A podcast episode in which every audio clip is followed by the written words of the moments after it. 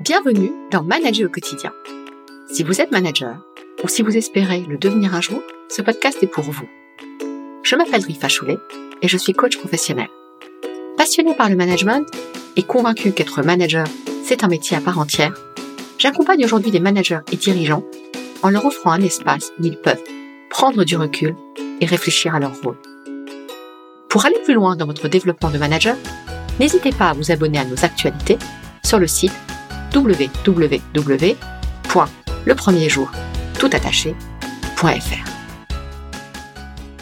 Les managers que j'accompagne, qu'ils soient plus ou moins expérimentés, managers opérationnels ou managers intermédiaires, me font régulièrement part d'un sujet qui les impacte, eux et leurs équipes. Ce sujet, c'est une charge de travail excessive, chronique. Dans cet épisode, je vous propose d'éclairer ce sujet qui n'est que trop peu géré par les organisations. Nous verrons d'abord ensemble ce qu'une charge de travail chroniquement, c'est-à-dire durablement élevée, entraîne comme conséquence sur les managers, leurs équipes et l'entreprise. Puis, je vous donnerai quelques pistes pour vous permettre de mieux gérer cette charge de travail excessive, à la fois pour vous managers, mais aussi pour vos collaborateurs.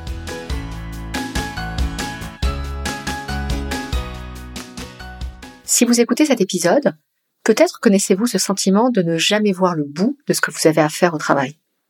Si vous utilisez une to-do list, vous trouvez peut-être que celle-ci n'a plus aucun sens tant elle ne se réduit jamais, au contraire même. Peut-être que vous aussi, comme de nombreuses personnes que j'accompagne, vous avez le sentiment qu'il n'y a plus jamais de moment où vous pouvez souffler entre deux projets, entre deux dossiers.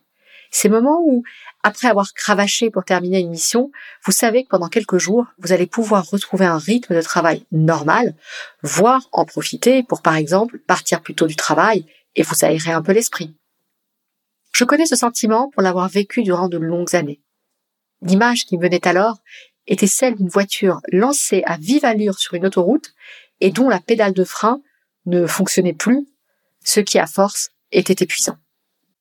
Alors certes, il y a une part de subjectivité et de perception individuelle dans cette notion de charge de travail excessive. Néanmoins, quand une telle charge est constatée, exprimée à tous les niveaux de l'entreprise, on peut raisonnablement se dire que le sujet dépasse le simple cadre du ressenti personnel. Depuis une quinzaine d'années, j'ai constaté un accroissement incontrôlé et incessant de la charge de travail pesant à la fois sur les managers et leurs collaborateurs. Alors les raisons sont multiples et même si nous n'allons pas passer trop de temps à les analyser, je voudrais citer celles qui me paraissent les plus évidentes. La première raison, c'est l'hyperconnexion. La généralisation au sein du monde économique des smartphones a contribué à difficilement pouvoir couper de son travail. Et en face de ça, le droit à la déconnexion est très loin d'être admis et encore moins sanctuarisé. Ce que ces moyens de communication modernes ont entraîné, c'est qu'ils ont changé la notion du temps la nuance entre l'urgent et l'important a disparu. Bref, en un mot, tout est devenu urgent, même ce qui n'est pas important. Par ailleurs, les modes de gestion de l'entreprise sont devenus essentiellement à court terme, sous l'effet entre autres des calendriers financiers ou boursiers, et exigent des dirigeants et de leurs équipes que chaque trimestre ou semestre soit encore meilleur que le précédent. La conséquence en a donc été une pression accrue sur les chiffres, une injonction à ce que les profits augmentent et que les coûts baissent, ce que l'on résume souvent par la nécessité de faire plus avec moi. Et c'est ainsi, à travers l'hyperconnexion, l'urgence permanente et la gestion à court terme, que s'est installée cette charge de travail excessive, qui est un véritable fléau dont les conséquences ne sont pas négligeables.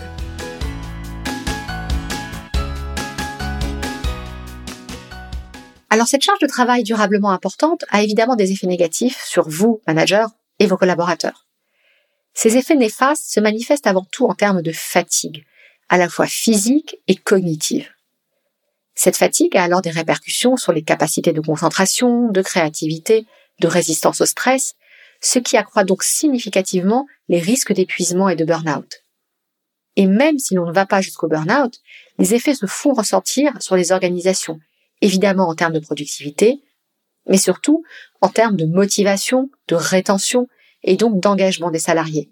Car au bout d'un moment, trouver du sens et de la satisfaction dans son travail quand on est tout le temps débordé, c'est mission impossible. Je constate nombre de projets de reconversion de la part de cadres qui sont pourtant très engagés dans leur travail, qui aiment vraiment ce qu'ils font, mais qui, voyant que ce sujet de la charge de travail durablement élevée n'est pas géré, se disent qu'ils n'ont finalement qu'une seule issue, celle de changer soit d'entreprise, soit de cadre professionnel tout court. Ceci est particulièrement vrai pour les femmes, qui se voient sommées finalement de choisir entre leur rôle de mère et leur poste de professionnel. Mais cela concerne bien sûr aussi les hommes. Les unes et les autres renoncent par exemple à prendre des postes de manager, car ils savent la surcharge de travail que cela entraînera et n'ont pas du tout envie de ce poids additionnel. Ce sujet de la désaffection croissante pour des responsabilités additionnelles est le corollaire bien souvent de cette charge de travail excessive. Et là aussi, il me paraît essentiel que les entreprises prennent le sujet en main pour pérenniser et assurer le renouvellement de leurs équipes managériales.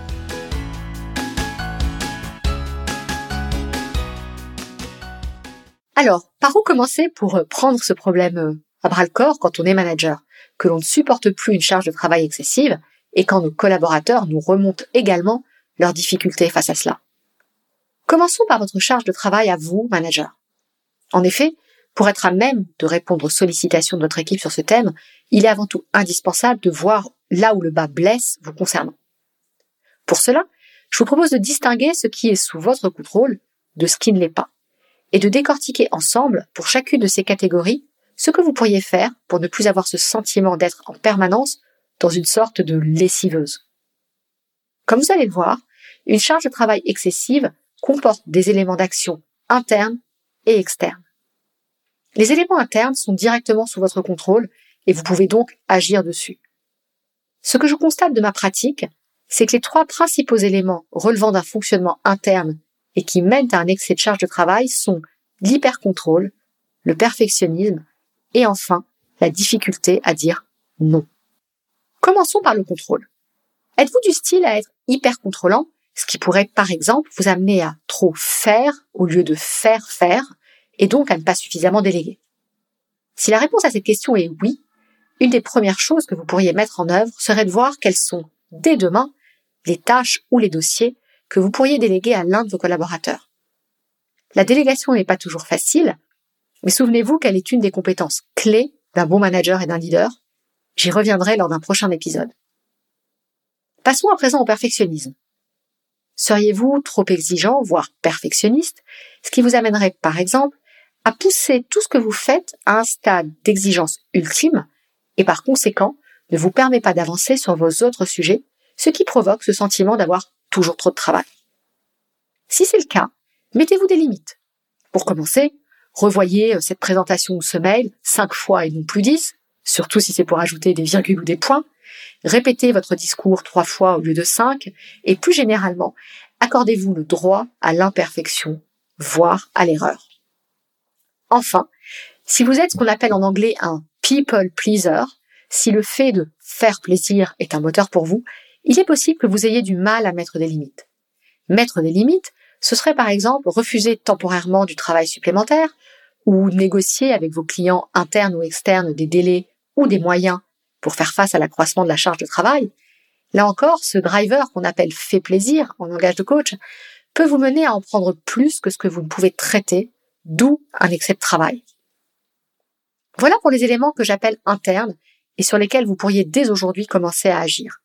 Alors, par quoi allez-vous commencer? N'hésitez pas à prendre un moment pour y réfléchir, soit maintenant, soit à la fin de l'épisode.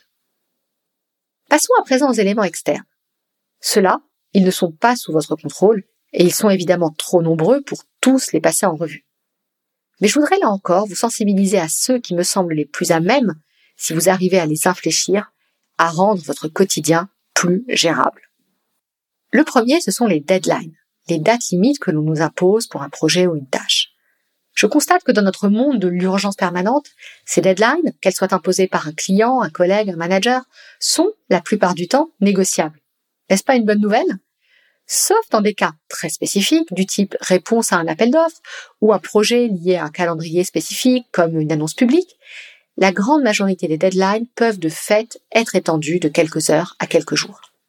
Simplement, quand on est pris dans ce que j'appelle la roue du hamster, on pense rarement à questionner une deadline qu'on nous impose. On va plutôt avoir tendance à la prendre au pied de la lettre, sans nécessairement questionner celui ou celle qui nous l'impose, sur la réalité de cette date butoir. Alors, ayez le courage, devant une deadline qui vous semble irréaliste ou trop lourde, à la renégocier. Il s'agit d'obtenir soit une rallonge de temps, ou encore une rallonge de moyens, tels que des ressources humaines ou financières, pour vous aider à mener à bien le projet en question. Le second élément d'action, lié au deadline, c'est la priorité de certains sujets par rapport à d'autres. Prenez la liste de tout ce que vous avez à faire et qui vous génère une charge de travail excessive. La question à vous poser, c'est, dans cette liste, quelles sont les priorités? Vous pouvez leur assigner un ordre, par exemple priorité de niveau 1, 2, 3, ou des couleurs, vert, orange, rouge par exemple. Une fois ceci fait, vous pouvez ensuite mettre des dates de réalisation, des dates réalistes qui ne vous mettent pas dans le rouge permanent en termes de charge de travail. Une fois ce travail fait, référez-en à votre manager, à vos donneurs d'ordre, pour valider ensemble cette vision des priorités et définir un calendrier de déroulement. Alors bien sûr, ceci n'est pas toujours faisable, notamment quand vos donneurs d'ordre sont multiples. Par exemple, si vous êtes un avocat ou un banquier avec une multitude de clients différents. Néanmoins, ce travail d'établissement de priorités, combiné à une gestion plus fine des deadlines, devrait vous permettre de rétablir l'équilibre dans une certaine mesure. Je vous invite à prendre un moment, votre liste de projets à la main, pour les passer en revue au vu de ces deux éléments, la gestion des deadlines et la gestion des priorités. Demandez-vous quel délai vous pourriez négocier, qui vous pourriez solliciter pour établir des priorités qui conviennent à l'ensemble des parties concernées. Enfin, le troisième élément qui n'est pas le moindre, mais sur lequel je ne m'attarderai pas aujourd'hui, concerne la gestion globale de votre calendrier, et en particulier les réunions, au sujet desquelles vous êtes nombreux à me dire qu'elles encombrent votre agenda, ne vous laissant au final qu'un temps réduit pour vraiment faire votre travail. Ici encore, et ça méritera certainement un épisode particulier, il est absolument essentiel de prendre l'initiative dans votre rôle de manager, de décliner certaines invitations ou de les déléguer. Il n'est pas toujours aisé de le faire face au regard des autres. Mais pour les réunions dont vous savez que votre valeur ajoutée sera limitée, voire nulle, ne faites pas acte de présence pour faire plaisir ou par peur que l'on ne vous prenne pour un dilettante, par exemple. Si vous avez des points à faire valoir, faites-le en amont mais n'ayez pas peur de dire que vous considérez qu'il est inutile que vous soyez à telle ou telle réunion. À présent, si vous regardez votre agenda des prochains jours, quelle réunion allez-vous supprimer? Qu'est-ce que ce temps économisé vous permettra de faire à la place de plus utile et de plus confortable pour vous en vous évitant de devoir travailler dans la soirée ou durant le week-end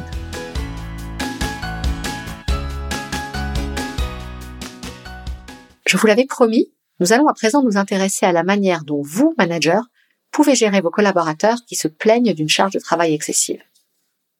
Alors pour commencer, toutes les recommandations que je vous ai données il y a quelques minutes s'appliquent également largement à vos collaborateurs.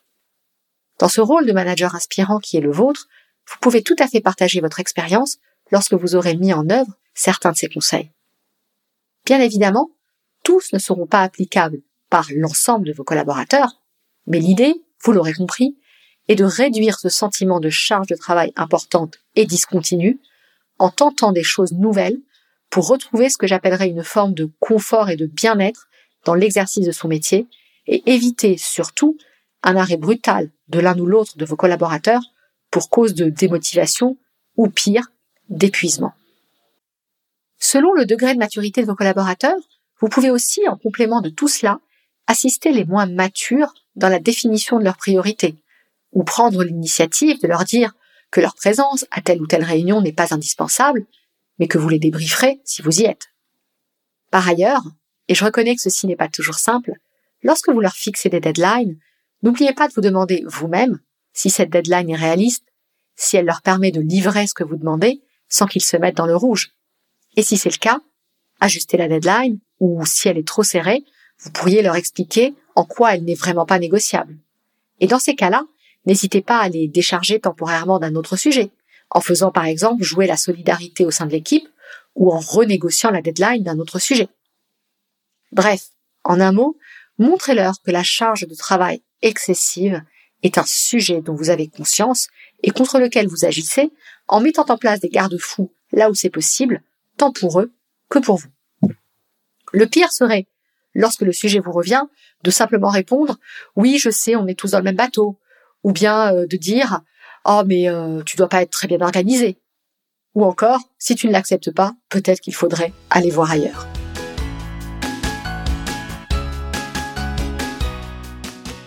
Nous approchons de la fin de cet épisode. Pour finir, je voudrais vous citer ce chiffre, provenant d'une étude de la DARES publiée en 2019. 40% des salariés estiment que leur charge de travail est excessive. D'autres études montrent que la surcharge de travail est l'une des premières causes de stress et donc l'un des risques socio-professionnels majeurs pour les entreprises. La crise que nous venons de traverser n'a pas arrangé les choses, loin de là, car s'y est ajouté le travail à distance qui a encore plus aboli la frontière entre la vie professionnelle et la vie privée.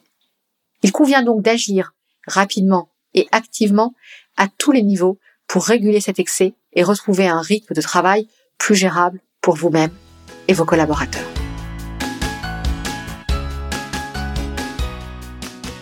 Voilà, nous arrivons au bout de ce nouvel épisode de Manager au quotidien. J'espère que vous l'avez trouvé utile et que cela vous aidera dans votre quotidien de manager. Si cet épisode vous a plu, n'hésitez pas à en parler autour de vous et à me laisser un avis et des étoiles sur la plateforme. Vous pouvez aussi vous abonner pour être notifié des prochains épisodes. Pour en savoir plus, n'hésitez pas à visiter mon site web www.lepremierjour.toutattaché.fr. À très bientôt pour un nouvel épisode de Manager au quotidien.